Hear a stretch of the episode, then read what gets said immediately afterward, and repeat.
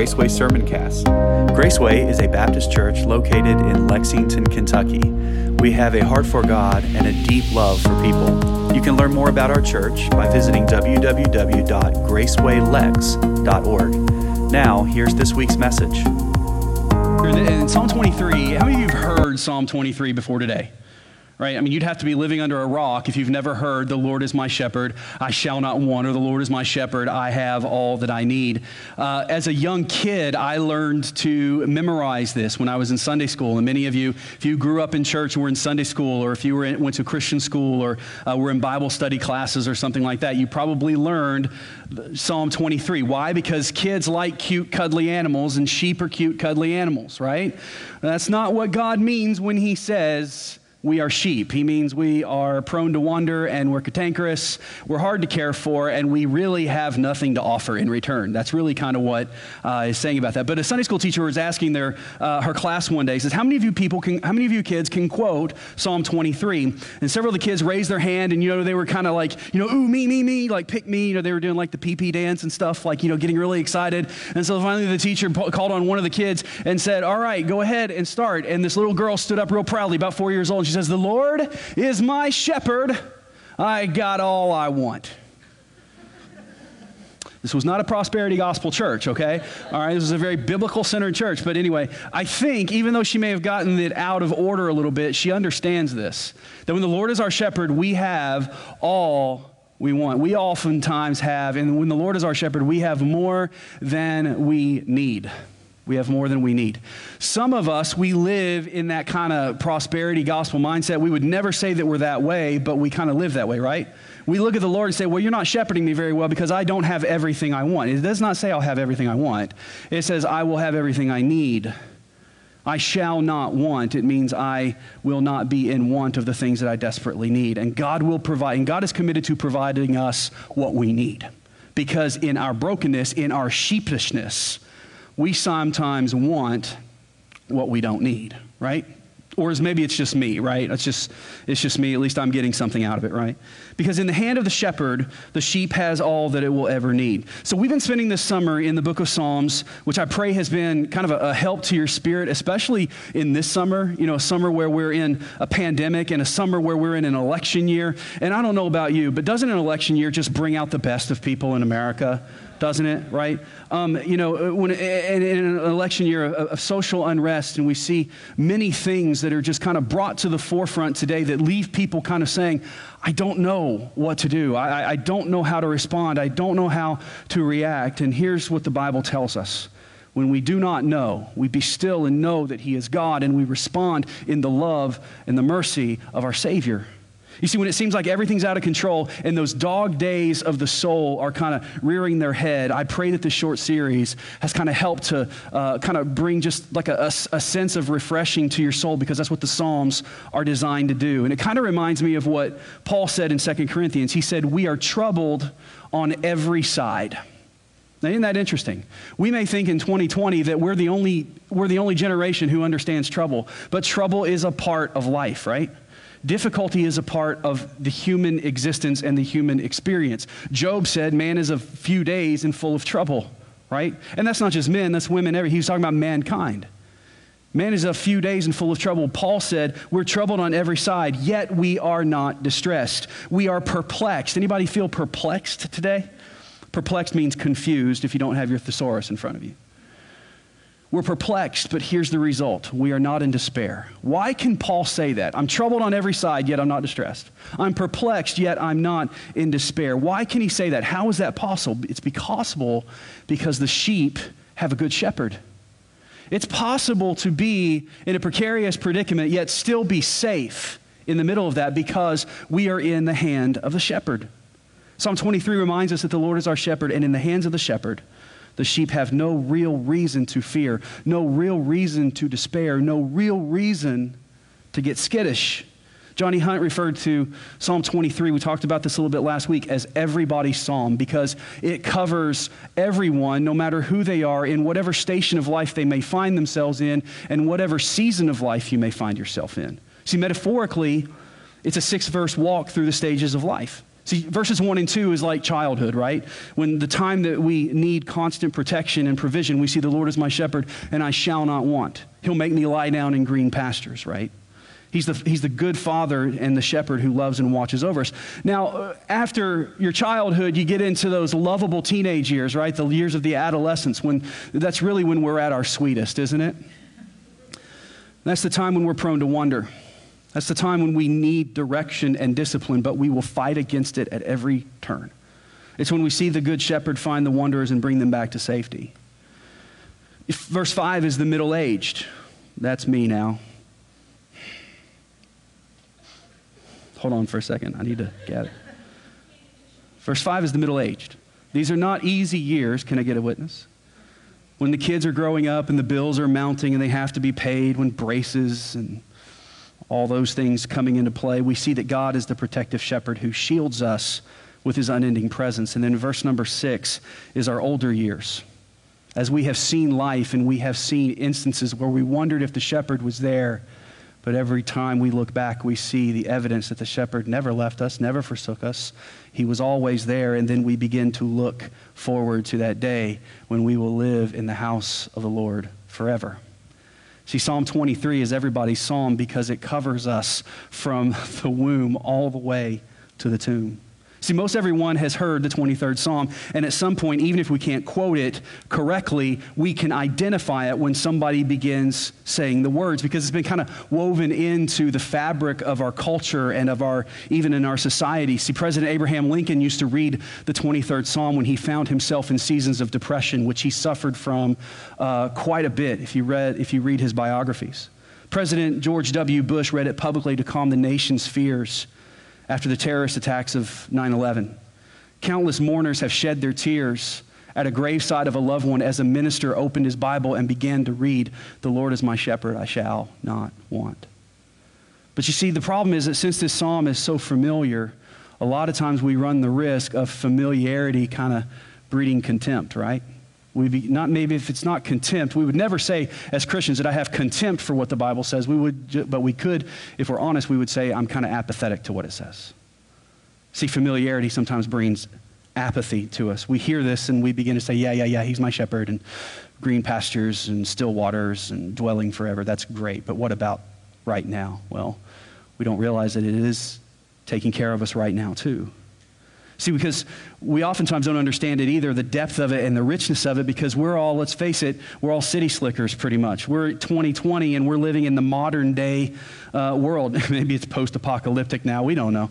But, you know, it's, it's just who, who knows what's going on, right? We're living every day in Revelation at this point, right? Um, now, don't quote, that wasn't a theological statement, that was meant to be a joke. But what I'm saying is, in this modern day life where we go to the store and we get our food and we have all the things that we need, we don't understand sometimes what the life of a shepherd must be. So we have to study it. We have to understand the true meaning of this fantastic and rich and deep psalm. And as we come to understand it, we begin to realize, man, how good is Jesus? How good is our God? You see, last week we looked at the Lord God, our good, our great, our chief shepherd. Today, we're going to look at it from a different angle. We're going to look at it from the angle of the sheep. You see, David, when he wrote this, David, before he became king of Israel, his job as a boy, as a teenager, was to be a shepherd. So he knew something about shepherding, just like the video we watched just a second ago. He knew something about shepherding. He didn't know how to be a lawyer. He didn't know how to be, uh, he didn't know how to be an astronaut or anything like that. He wrote about what he knew, and he knew shepherding, and he found a perfect metaphor for how God cares for us. And over, and over 200 times in Scripture, the Bible use us, uses uh, the metaphor of sheep to refer to us as his followers and refer to us as his chief of creation, that we're sheep. And so, what I find interesting is that when David writes this psalm, he doesn't necessarily write it from the perspective of a shepherd, even though he is a shepherd. He writes it from the perspective of the sheep. It's like a sheep is talking to us in Psalm 23. It's not the shepherd talking to us, it's the sheep talking about how good the shepherd is. So it's like we get into this, this, this mindset of a sheep, and we hopefully, as sheep, can understand it a lot. So you get this idea of these sheep that are grazing peacefully in green fields where they're led by their shepherd. Sheep who are secure from the threat of the enemy because their shepherd stands at their defense continually. And sheep who know who they are and whose they are and who they belong to. Sheep whose lives were so precious to the shepherd that they would never be abandoned, and whose lives were so great to the shepherd that he would willingly lay down his life to extend his sheep. So this morning, I want to look at three things very quickly that the shepherd provides for us as his sheep. Three things that we can never forget that the shepherd provides for us. And the first thing that the shepherd provides is he provides what I never can. The shepherd provides what I never can. Life in the sheepfold means that I am provided for. And I am not just provided for on some nice things, I am provided for in things that I never can provide on my own. You see, sheep are helpless individuals, right? They can't do much of anything on their own. That's why they need the shepherd 24 7, 365 days a week, 366 days on leap year. They need the shepherd all the time. We need him, right? The shepherd provides what I never can. The first thing that we see he provides for us that we can't provide on our own is a relationship. When it says, The Lord is my shepherd, he's not just a shepherd, that the fact that the chief shepherd would choose to be my shepherd, first of all, that Yahweh, the great I am, would choose to condescend to be a shepherd to us is the greatest miracle of the gospel, right? That God, perfect and holy and infinite in his majesty, would choose to look down at us who every time on our own we wander away, we turn our backs, we reject, we break his law, we're natural born rebels, that he would say, I'm going to be your shepherd, and I'm not just going to be a shepherd to guide you, I'm going to lay my life down for you to redeem your existence. The Lord is my shepherd. He provides for me what I never can in relationship. You see, the sheep in nature really has no one but the shepherd. You'll see zoologists will say that in nature there are some animals and some species that kind of have natural uh, allies out there in the field. So you'll see that some species, even though they're not the same, they'll kind of ally together and protect them and protect one another from, uh, from danger and from harm of the predators. But the sheep, they're all by themselves. It doesn't matter who they are, they'll, they'll abandon the sheep except for the shepherd. The shepherd is the only hope and the only defense that they have. They're truly alone if it's not for the shepherd. You see, Psalm 23 is an extremely personal psalm because 17 times in six verses we see the personal pronouns of I, me, and my. That we see that God is a close, intimate lover of our souls. He knows us and He cares about us. And here's the miracle of the gospel and the treasure of God's grace is that He is other than us. He is high, He is holy, He is mighty, He is so much greater. He's so much greater than us, yet He makes himself available to be ours, to be our possession.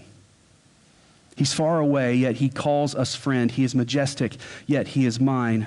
Shepherding was considered to be the lowest of all work that you could find.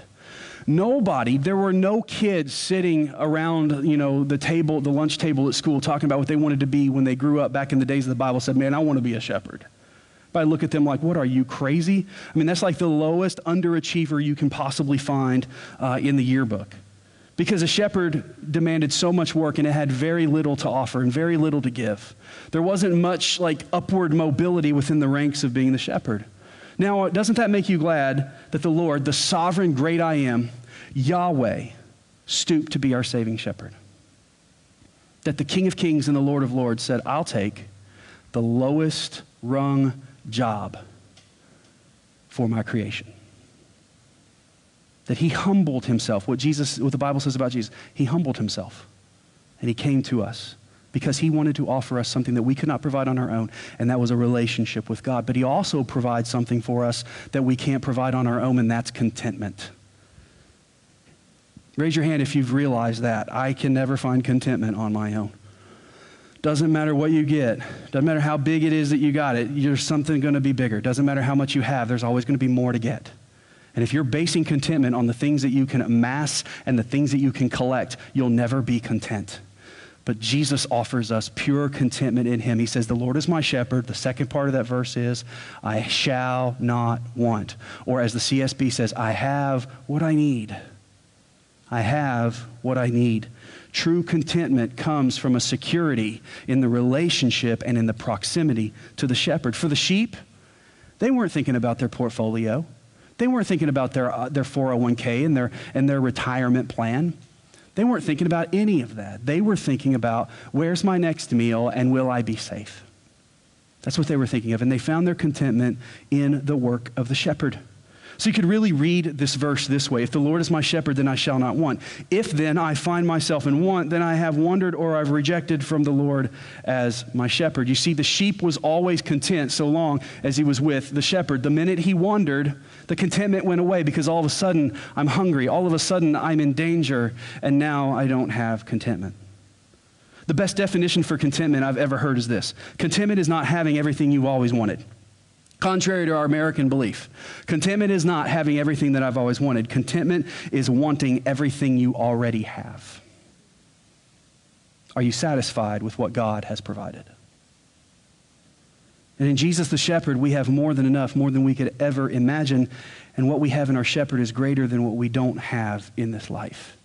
Catch that. What we have in our shepherd is so far greater than what we don't have in this life. The next thing he provides for us is rest. He provides something that I can't provide for myself is rest. Does anyone else have trouble resting? I woke up like at 3 o'clock this morning, and I guess it's because I'm hitting that middle age section. I can't go back to sleep as easy as I used to. Is that just me, or is that like a thing that happens? It, it happens, right? Okay. I just had trouble going back to sleep until right before the alarm clock was supposed to go off. It's like the cruelest joke of, of, of existence, isn't it? Right?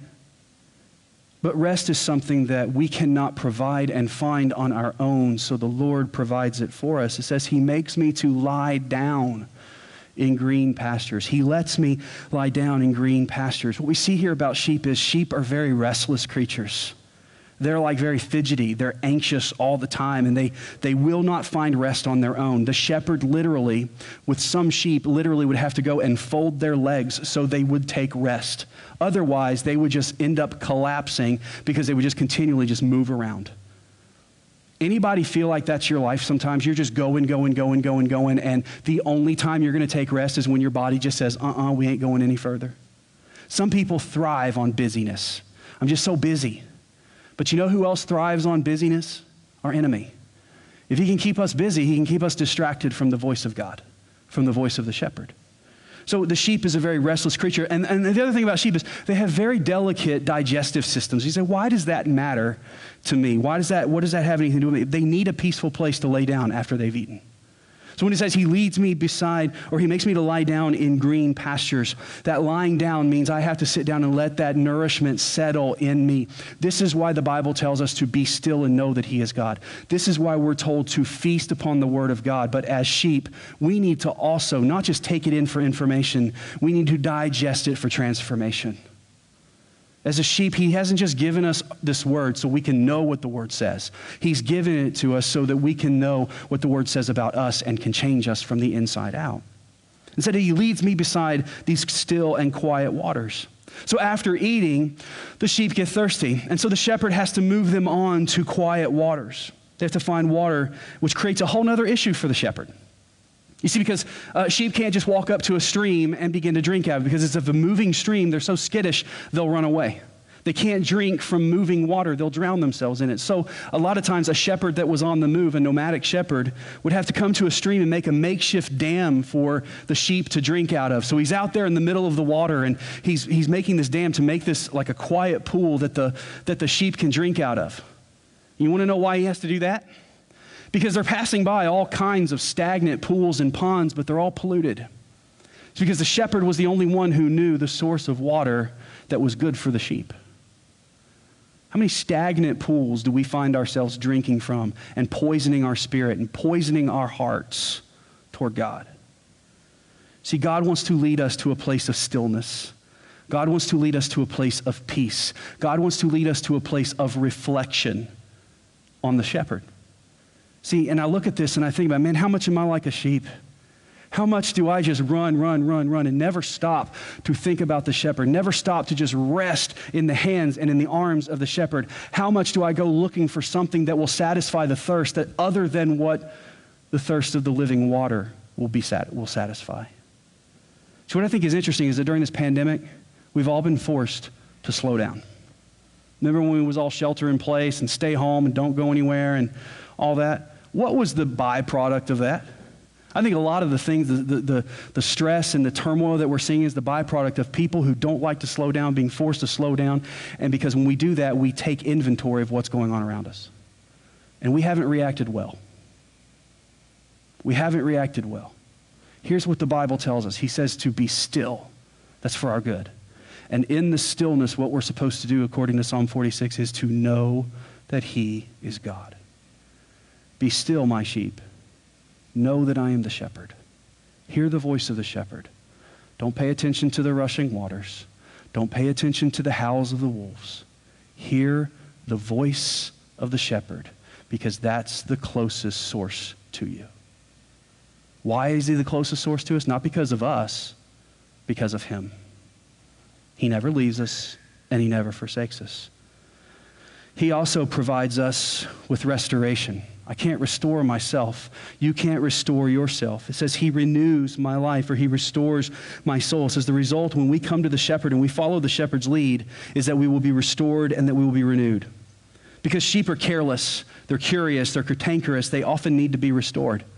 Because sheep are prone to wander, they oftentimes need to be brought back. They often get lost and they need to be brought back into the fold. Sometimes a sheep, as they were wandering or as they were out there, they would tip over. Now, now I'm not going to I'm not going to try to model this for you because it would make me look like a complete fool, okay? But in shepherding, there's this term that shepherds would use called being cast. Being cast down, a sheep that is cast. This is what would happen to a sheep. Sheep have very top heavy bodies, especially the more wool that they get growing on them, which never stops growing, by the way. So if it's not sheared off, they'll just continue to grow into this giant fuzzball of ticks and all that type of stuff. It's a real wonderful picture of these cute little lambs that we see around here, right? I'm not being, I'm just, I'm, I'm, feeling, I'm feeling sassy today. Does anybody else notice that? Just sassy. I've got my sassy pants on today. I don't know what it is. People on the live stream just tuned out, so sorry. Like, yeah, I can't hang with this anymore. Poor people stuck in here, they can't get out, right? Anyway, the doors are locked, right? No, I'm just teasing. They're not locked. I digress. So, sassy pants. Let me go back. Where was I? Oh, yeah, the sheep. Yeah. So the sheep are, what would happen is because they're so top heavy and their legs are so small, especially if they were on, uh, in the fields over in the Middle East that were so like hills and valleys and crevices, they could fall and then they would tip over. And if they're laying on their backs, a sheep cannot right itself. Once a sheep is capsized or once a sheep is cast, it can't get up. So if you imagine the sheep just laying on back, just their legs are flailing everywhere and circulation is cutting off in their legs. And remember the delicate digestive systems, right? So if they've just eaten, gas is beginning to build up and they're beginning to bloat. And th- so we laugh at that, but it's very dangerous. A sheep could die of suffocation or toxicity within a matter of hours. So when a, sheep, when a shepherd would begin to count a sheep and notice that one is not there, the immediate thought of the shepherd is, one of my sheep has fallen over and is cast, and I've got to go find them. And he knows that time is of the essence because he knows that the sake of the sheep is in danger. And so he would go and he would run and try to find them. And when he found them, he couldn't just tip them back up and, you know, pat them on the bottom and say, all right, let's go, boy. No, you can't do that because the circulation has been cut off for so long. Their legs are numb and shaky and they can't walk on their own. So that's why we see that sometimes that painting of Jesus in the 99, leaving the 99 and going and getting the one, and he's got the sheep around his neck like this, carrying him. Because after being cast for so long, he needs extra care and attention before he can be rightly set back down. You ever felt like that cast sheep before? See, he's provided restoration to us that we cannot provide on our own. In our sin, we are so prone to become cast in that, and we begin flailing around trying to find ways to restore the joy and the peace that we've lost, but we can't until the shepherd is near. And the last thing that he provides that I can't provide for myself is guidance. He says he leads me along the right path for his name's sake. In many cases, the path that the shepherd would walk would be through narrow valleys and you know, tight places, and a sheep could, eventually, could easily slip with its hooves. And if there was any animal that really wasn't built for the area that they were in over there in the Bible, it was a sheep. And he could wander and he could get lost very easily, and it could lead to disaster. So the shepherd was always leading from the front. Why was the shepherd leading from the front? Because he would go before to see that the path would be easy for the sheep to navigate. And he would also go ahead of them to see if there were any dangers ahead that needed to be dealt with. He didn't go behind, driving them forward. He would wander, uh, he would go ahead of them And I'm thankful that I have a Savior, that I have a God who goes before me. That no matter what path He has us on, He knows the path better than we do. This is why I can have the faith to take the next step because my Savior's already walked it. My Savior's already walked it and He's already there. God's always going before us, scouting out for our good and for His glory. The sheep also calms my sheepishness. That's number two. The sheep will calm my sheepishness. We change scenery in verse number four, and we go from these fields and we go into the dark valley. So he calms my sheepishness. He calms my anxieties by giving me peace. We see that in verse number four. Even when I go through the darkest valley, I will fear how much danger? I will fear no danger. The Hebrew word that's used to describe this valley is used 20 times in the Old Testament. And it always describes the darkest, most hopeless situation. When I go through the darkest valley or the valley of the shadow of death, I will fear no evil. Why? Because he is with me. See, he gives me peace because he has provided his presence. I've said this so many times. When you're in the valley, the goal of the shepherd is not to deliver you immediately. The goal of the shepherd is to be with you in his, with his presence through it. And that's what Jesus does for us when we're in the valley, when we're down, and when the world seems to be pressing in on us, and we want immediate relief and we want immediate deliverance, Jesus is saying, Trust me, have patience with me, and I will deliver you when the time is right. But until then, I'm going to give you something that you can never conjure on your own. I'm giving you me. It's a blessing that we don't value near enough. He's always present. He says, For you are with me. See, the antidote to anxiety is the proximity to the shepherd. I love what uh, Psalm 16, verse 8 says I always let the Lord guide me because he's at my right hand. I won't be shaken. I always let the Lord guide me, and when I do that, I won't be shaken. I love what Pastor Matt Chandler says is the promise that we get in Psalm 23 is not a promise of a life without pain. It's that in our pain, regardless of what pain that is, he's there with us. Many of you know this that the dearest friends are not the ones who are only with you during the good times. The dearest friends are the ones are not the ones who know how to fix all your problems. The dearest friends are the ones who sit there and they suffer alongside of you. And that's the friend that we have in Jesus. He's always present because he's present. His rod and his staff comfort us. The rod was something that was used for protection and defense, while the staff was this curled hook that was used to rescue the sheep when they would fall down into the craggy rocks over in the, over in the Middle Eastern fields. When they would fall down on craggy rocks, they would grab them by their leg or by their neck and bring them out of that danger. Not only does God protect us, but He rescues us when we get ourselves into trouble. The rod was for confrontation, the staff was for care. The rod was for protection, but the staff communicated His presence. See, the rod is tough, but the staff is tender. And I'm thankful that my shepherd is wise enough and knows me well enough to know when I need the rod and to know when I need the staff. So he also he also is there calming my sheepishness by preparing my way. He says, You prepare a table before me in the presence of my enemies in verse number five.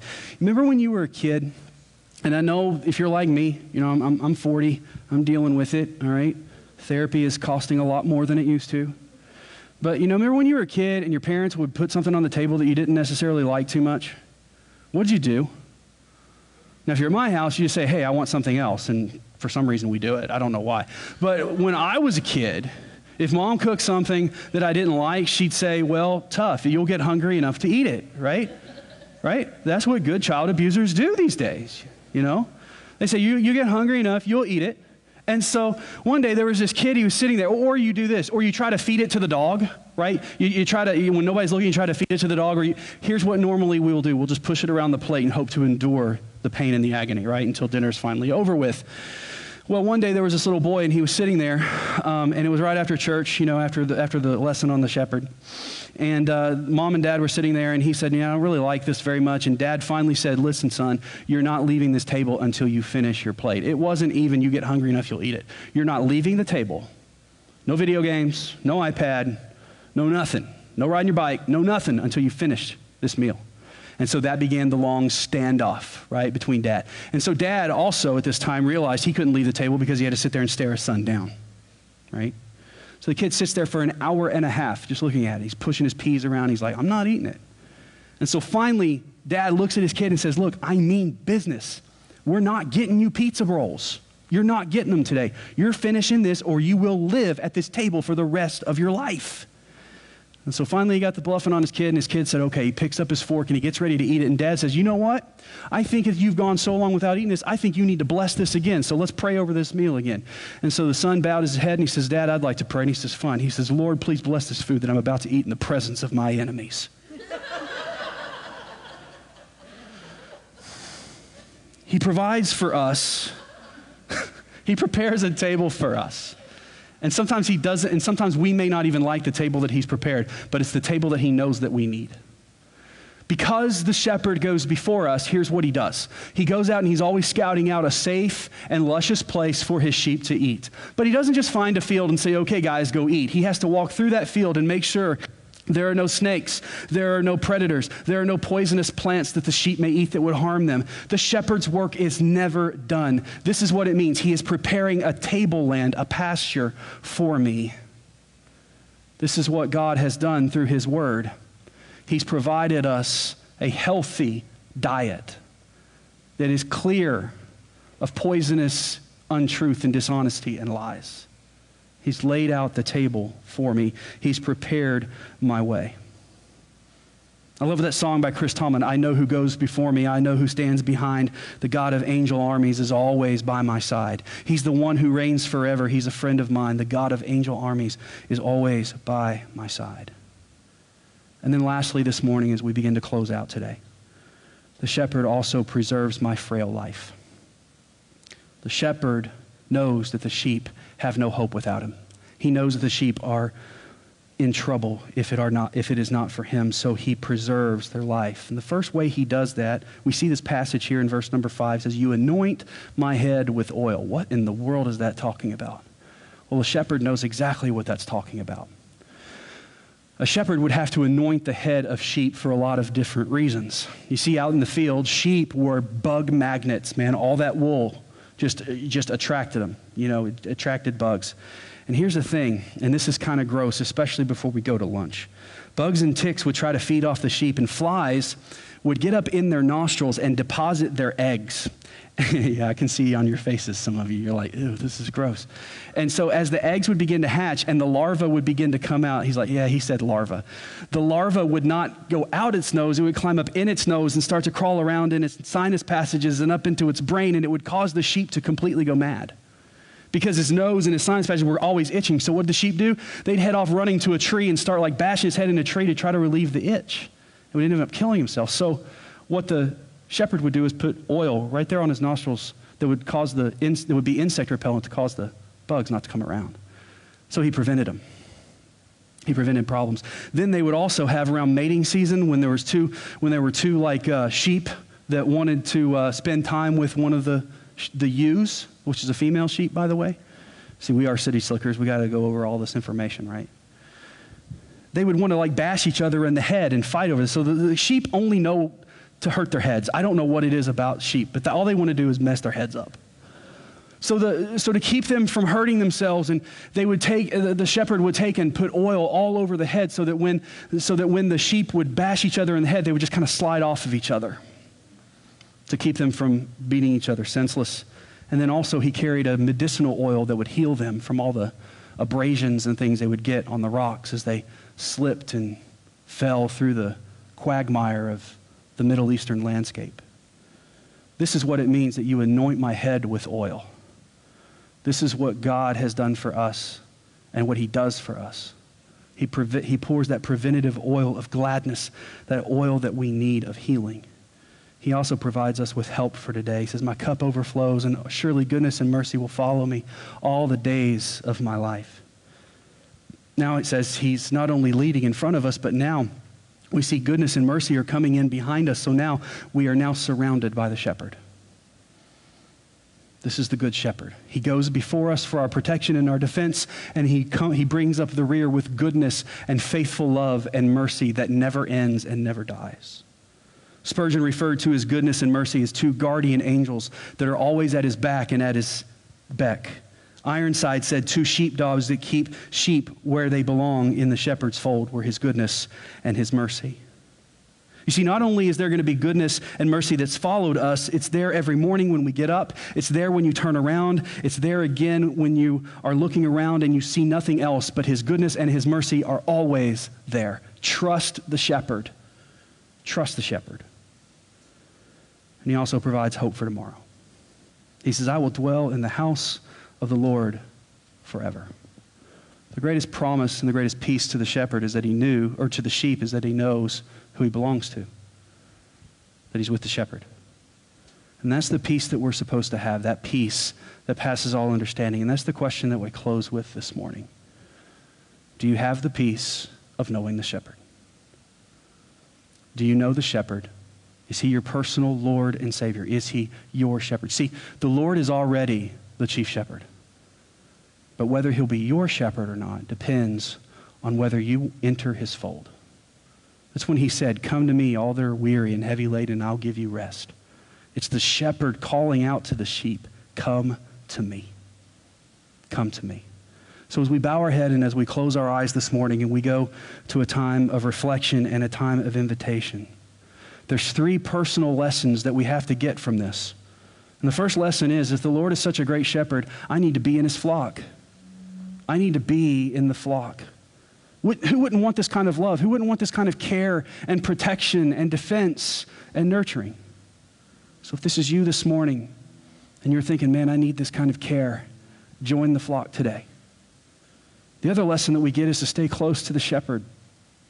Why would I want to wander from such care and provision? If you've been wandering or if you've been, been out there looking somewhere else, or if you've been drinking from poisoned pools, come to the shepherd today. Draw close to him. Maybe you need to rededicate your life or just say, hey, man, I need to just kind of just come back to you, Lord. And then the third lesson we learn is just to follow wherever he leads. The shepherd can be trusted. The shepherd's job was the safety of his sheep. Jesus Christ, the shepherd's job is the safety and the protection and the provision of his sheep for the glory of God the Father. Say, well, right now, I don't think he's leading me in much safety. I don't feel very protected. Have you noticed what's going on around us, Pastor? Yeah, I noticed that. But the goodness of the shepherd is never dictated by the, by the dire circumstances that are around us.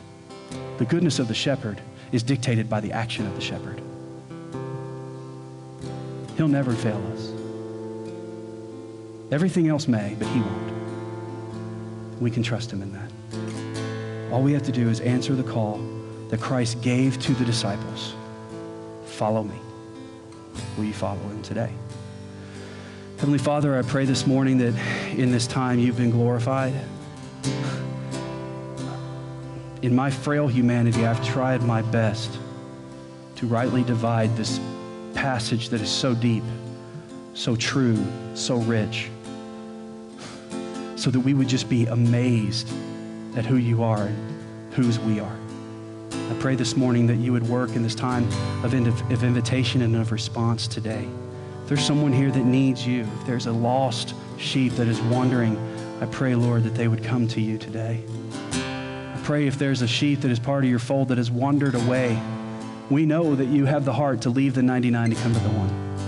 I pray, Lord, that we would be anxious to be drawn near to the shepherd again. And that we would be a church that would follow you as you lead. And that we would only know your voice and hear your voice and follow your voice and your call. I pray this morning that you will do as you see fit in this invitation. In Jesus' name, amen.